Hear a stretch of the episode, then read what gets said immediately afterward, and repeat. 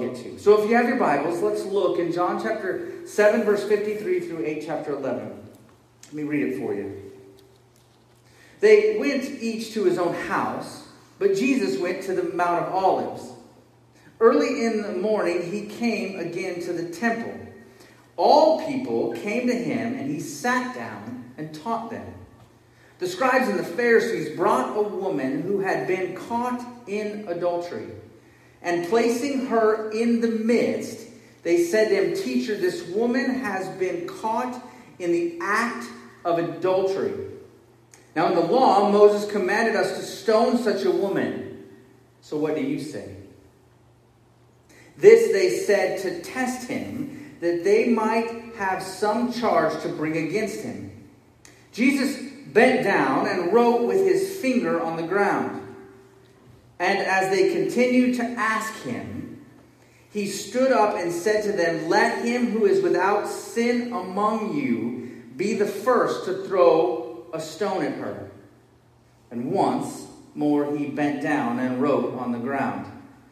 But when they heard it, they went away one by one, beginning with the older ones, and Jesus was left alone with the woman standing before him. Jesus stood up and said to her, Woman, where are they? Has no one condemned you? She said, No one, Lord. Jesus says, Neither do I condemn you. And from now on, sin no more. An intriguing story in terms of just the events that have, have taken place. You get a woman that's pulled from the bed of a lover who's not her husband. I mean, the Bible is clear that she was in the act. And so, in the process of these things, you get this sense that, in some sense, this is a setup as though they were sort of watching and waiting for someone to fail just so that they could throw this sin in front of Jesus, expose her to the masses, because it tells us that there are tons of people there listening to Jesus' teaching. You just imagine the weight and the gravity of shame that this woman must have felt. She's pulled and thrown and cast in front of Christ, expecting and waiting to receive her condemnation. Her accusers have already condemned her because they've already told her very specifically and told Jesus what should happen. They're knowledgeable, and the law of Moses says that she should be stoned. And they're accurate. But in the process of that reality, they're just desiring to trap Jesus. Their motives are totally off. They want to make sure that they can expose that Jesus isn't the grace filled, loving God that he communicated to be, but he's also not the faithful rabbi that's been teaching the truth of God's word. You can't have both. How many times have we felt like that in the context of our own walk with the Lord? It seems as though we encounter the reality of our own lives and we look at brokenness and we realize our own inadequacies and impurities that exist inside of our own heart and we look at religion and we look at even the truth of God's word and we say, I'm not supposed to live this way.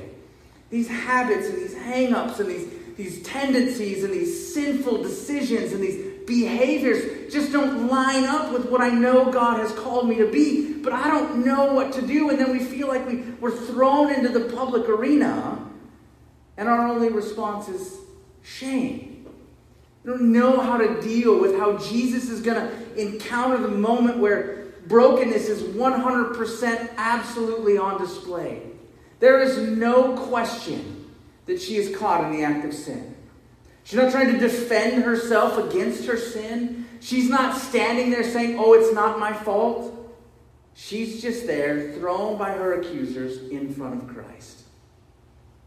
And I think that that's the challenge is that the, the overt sin that leads to shame and the covert sin of self righteousness are both worthy of attention.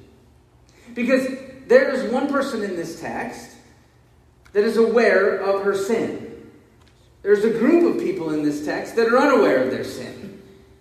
They've weaponized truth and their motives are just to be able to trap Jesus so that they can continue on with their own life. And I would submit to you this morning that that is just so frequently, often, postures that are taken with regards to religion. We are able to deal with the labels of sin.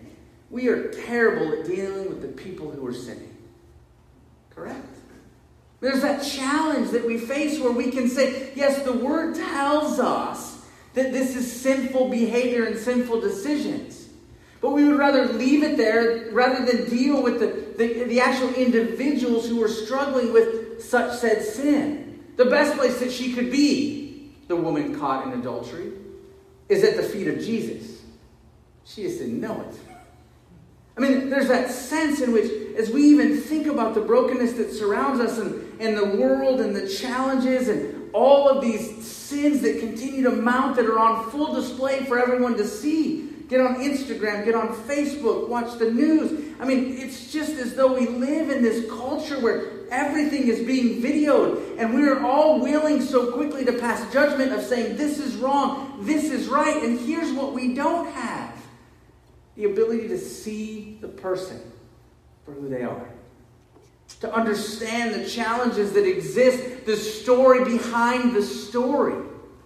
And if Chuck had shared his story and talked about all of those moments where he had been left to his own devices and used and, and, and struggling in the context of the world, there would have not been many people who would have just not dismissed him as someone who had just so consumed by drugs or alcohol that they're not sure there's any hope for him. And yet, that's not what Jesus does. Ever. That there's a pursuit that even Chuck's words this morning about just don't give up on them because somehow, in some way, Christ is pursuing them in ways that we can't see. It's the song we sung, the first song we sung this morning. I see ashes, you see beauty. So I think part of what the Lord is doing in the context of this text is is redefining or shifting the lenses from which we view our own sin and specifically the sin of others.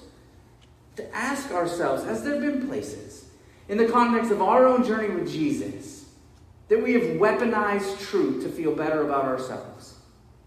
Where we've looked at someone else's sin and we've said, man, I'm thankful that's not me. That we've seen the shame and the weight that others carry as they struggle with habitual challenges and addictions, or even ourselves, where we would even say, I know my own brokenness, and if anybody found out, I would be embarrassed.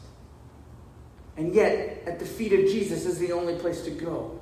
And so Jesus moves into this reality of what begins to take place. And so the Pharisees and the scribe throw this woman um, who was caught in adultery and says, you know, teacher, the woman has been caught in the act, and the law of Moses says you have to stone her. So now he gets to be the final judge. And here's what's interesting is that Jesus exposes all of the sin of everyone present.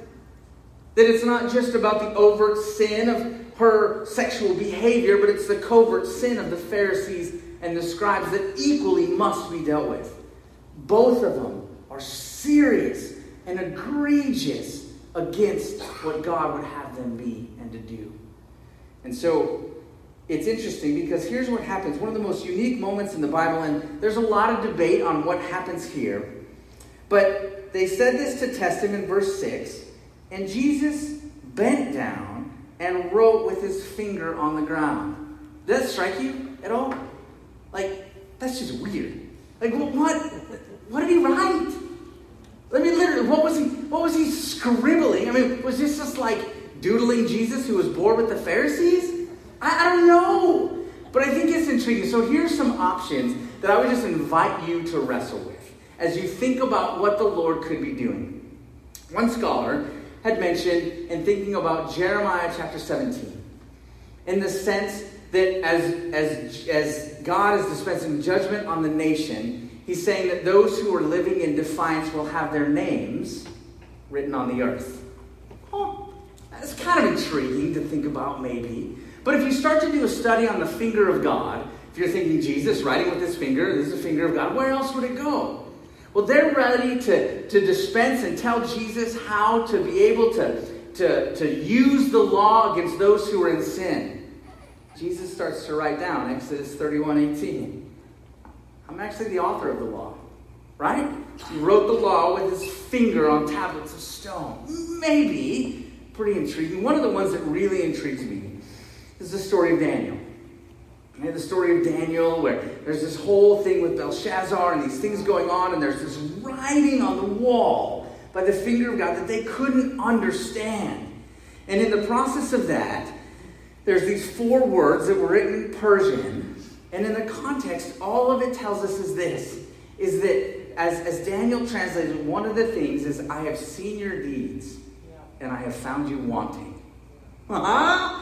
Boy, can you just, like, you just think how tactical Jesus is to, to embed himself in the issues of self righteousness. Well, whatever might be the reason, nobody knows what Jesus wrote. And maybe one day I'd love to know, you know, what, what were you doodling on the ground where these Pharisees were just accusing you of all of these things?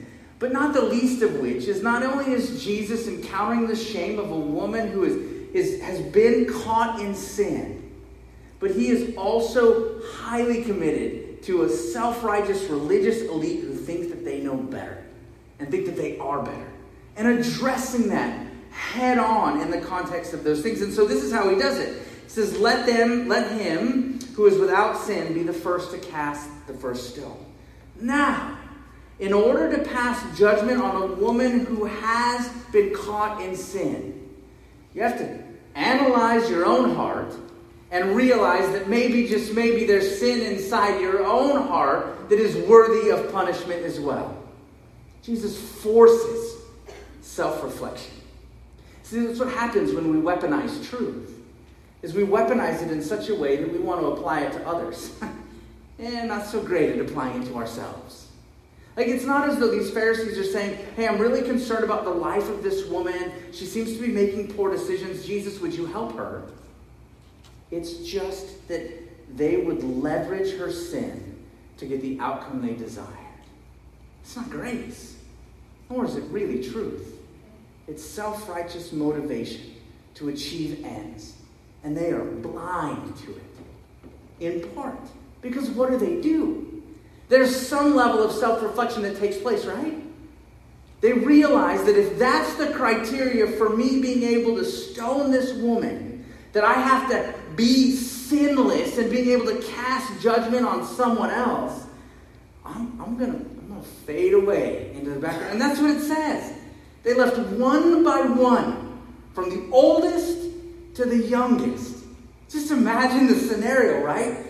How embarrassing it would have to be. They thought that they had Jesus trapped.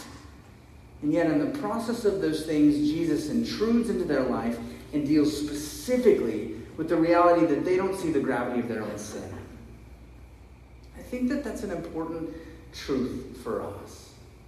That, that the Lord wants to be able to be the God who dispenses grace and mercy and fullness, that it's without limit, without measure, there's a care and a concern that all of our brokenness, all of our frailty could be exposed before the world and laid before the feet of Jesus. And how would he respond? Through faith, the words would be similar. Neither do I condemn you. Romans 8. There is therefore now no condemnation for, for what? For those who are in Christ Jesus. For the law of the Spirit of life is what? He set you free from the law of sin and death. I mean, this is this is like a, a Romans 8 experience, right, for this woman where she's realizing that the very thing that she thought she'd never had, she received by Jesus.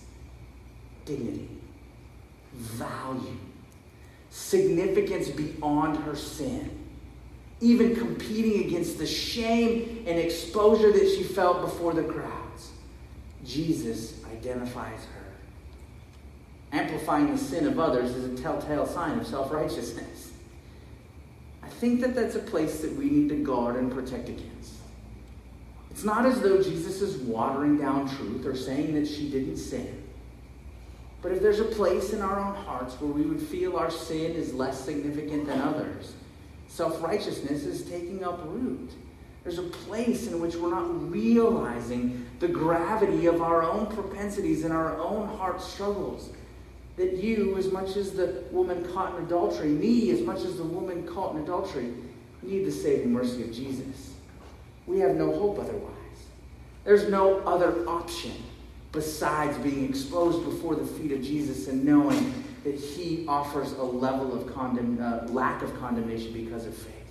I don't condemn you either. Go and sin no more. Step into the reality that your life has changed because of an encounter with Jesus. I think that's where he moves us. And so I think one of the things that I would uh, just try and communicate to you, there's a, uh, a quote um, that uh, was, is, is really helpful by John Newton. So many of you know the story of John Newton. He, he, he was a slave trader wrote the story, wrote the, the hymn Amazing Grace. God got a hold of his heart, changed his life. And so we sing that song because he realized how, how significant his sin was and realizing how, how amazing God's grace is in the midst of those things. So, as the author of Amazing Grace, he wrote this little poem, if you will, that I'd like to read for you as he reflected upon just evaluating his own life. Here's what he said In evil, long I took delight, awed by shame or fears, till a new object met my sight and stopped my wild career. I saw one hanging on a tree in agony and blood, who fixed his languid eyes on me, and near his cross I stood. Sure, never to my latest breath shall I forget that look. It seemed to change me with his death. Though not a word he spoke, a second look he gave me, which said, I freely all forgive. My blood was for thy ransom paid. I died that thou mightst live. I think for someone, for all of us, if we were able to see the gravity of our brokenness and to, to look in into those, those nooks and crannies of our heart that just are, are really broken and, and apart from what the Lord would have for us, we would then be able to realize how vast and merciful grace is. I think that's what the Lord does in our lives is, is those two things have to run in, in parallel with one another. Why is grace so amazing and so sufficient and so powerful? Because my sin is so egregious and so horrific and so deplorable that I am at the mercy of the only one who can judge, the one without sin. Isn't that interesting? That the sinless one who's doodling on the ground, who knows what he's writing, is actually the only one that is able to condemn. Because they said he was without sin, let him cast the first stone. So Jesus had every right, as the sinless one, to condemn this woman for her sin. But what does he do? He offers her mercy. Say the same is true for you and for me. I, I don't have some pithy statement. I have an invitation for you this morning. Come. Come to the feet of Christ knowing that what you will receive is not a judgment of condemnation, but a freedom from your sin. That the shame that you've carried through the context of your story and the embarrassment that exists in the context of your journey, whether it's covert sin or overt sin, come. Don't convince yourself that you don't have needs. Don't convince yourself that somehow, in some way, I am more righteous or better than anyone else come as those dependent upon the reality of Jesus. We look to the cross and we know that only in Him and His gaze do we find life. And so, not only is this woman's story of being caught in the act of adultery wiped away by an entrance and encounter with Christ, but the willingness for Jesus to deal with those who are self righteous is equally the same. The invitation exists to all. Come, trust that the tender hands of Christ and his grace and mercy are more than enough for your sin. Let's pray.